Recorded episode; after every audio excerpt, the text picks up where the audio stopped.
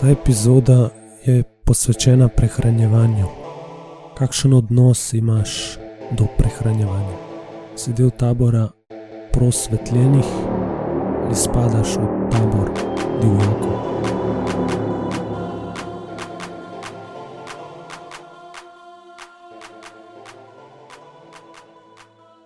Ljudje smo se razvili v svetu, v katerem nas narava sili ubijanje rastlin in v ubijanje živali. V našem trenutnem svetu se živa bitja dobesedno jedo med seboj za svoje preživetje. In ljudje smo del te realnosti. Ubijati moramo rastlinsko in živalsko življenje, če hočemo biti živi. Imamo tudi nekaj manevrskega prostora. Če zberemo življenje in ne smrti, se lahko odločamo, v kakšnih kombinacijah se bomo prehranjevali z rastlinskimi in v kakšnih kombinacijah z živalskimi hranili. Koliko rastlin, oziroma koliko živali bo moralo umreti, oziroma mora umreti, zato da bomo mi živi. To je svoboda, ki nam jo naša narava še dovoli. Zakaj več od tega? Se bomo pa kot vrsta morali dvigati nad naravo, pod krili, katere smo se razvili. Preseči bomo morali mater svoje lastne vrste, naravo. Če se bomo kdaj v prihodnosti želeli prehranjevati tako, da zato nobeno življenje ne bo rablo umreti. Jaz in meni podobni, na grobo delimo ljudi, kar zadeva prehranjevanje, na dve skupini, dva tabora. V prvem taboru so brezbrižni ljudje. Ljudje, ki v svojih življenjih nikoli ne razmišljajo o tem, kako naj se prehranjujejo, da bo to pomenilo neko vrlino, krepost in dobro stvar. To so tako imenovani ljudje divjaki, ki živijo podobno kot so živeli že njihovi naši predniki, nagonsko, brez prave zdrave porabe vesti. Temu taboru ljudi je vse en, kaj njihov način prehranjevanja pomeni za druga bitja okoli njih.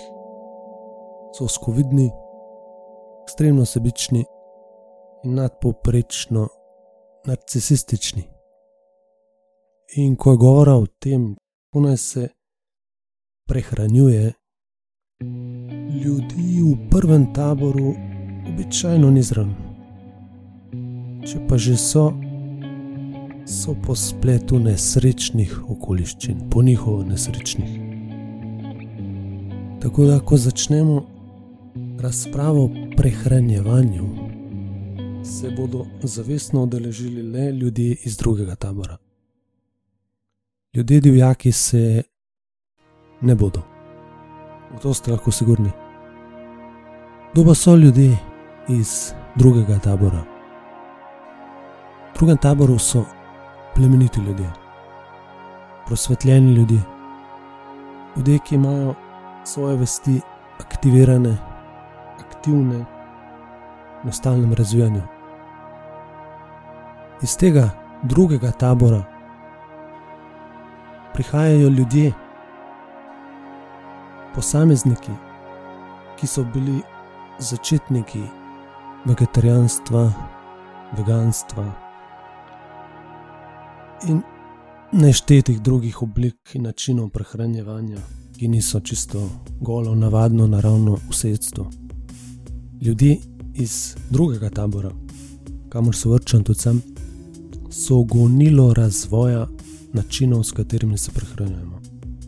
Tisto, kar nas v drugem taboru vse povezuje med seboj, je želja, da bi naše prehranjevanje uredili tako, da bi bilo to za nas najbolj zdravo in koristno, in istočasno, da bi to pomenilo minimalno trpljenje za vsa druga živa bitja, oziroma v idealnih okoliščinah popolno odpravo le tega. Ki se v drugem taboru začnejo delitve.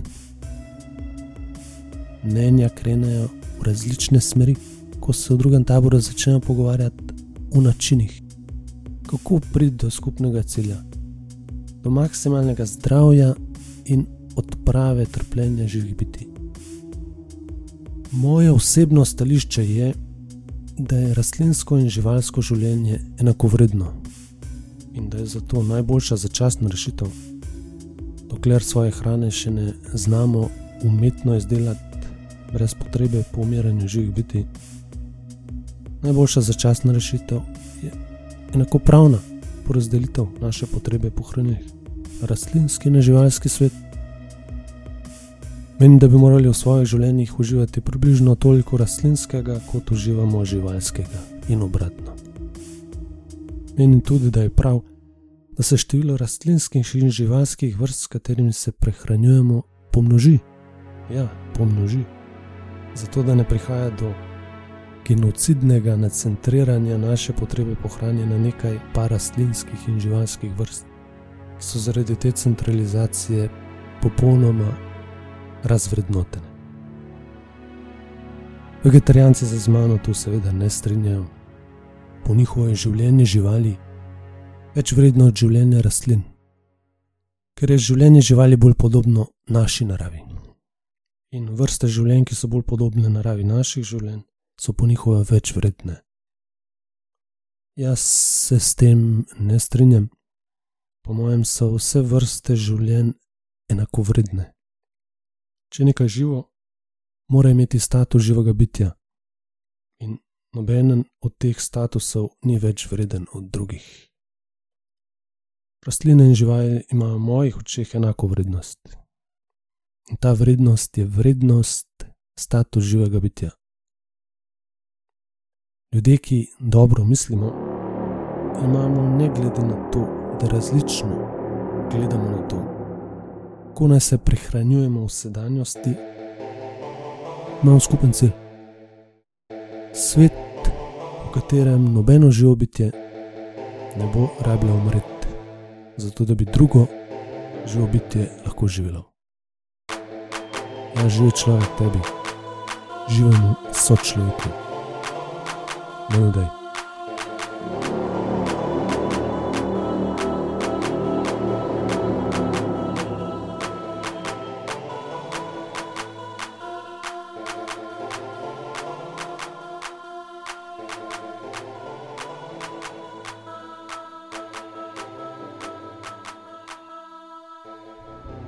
ده نجمة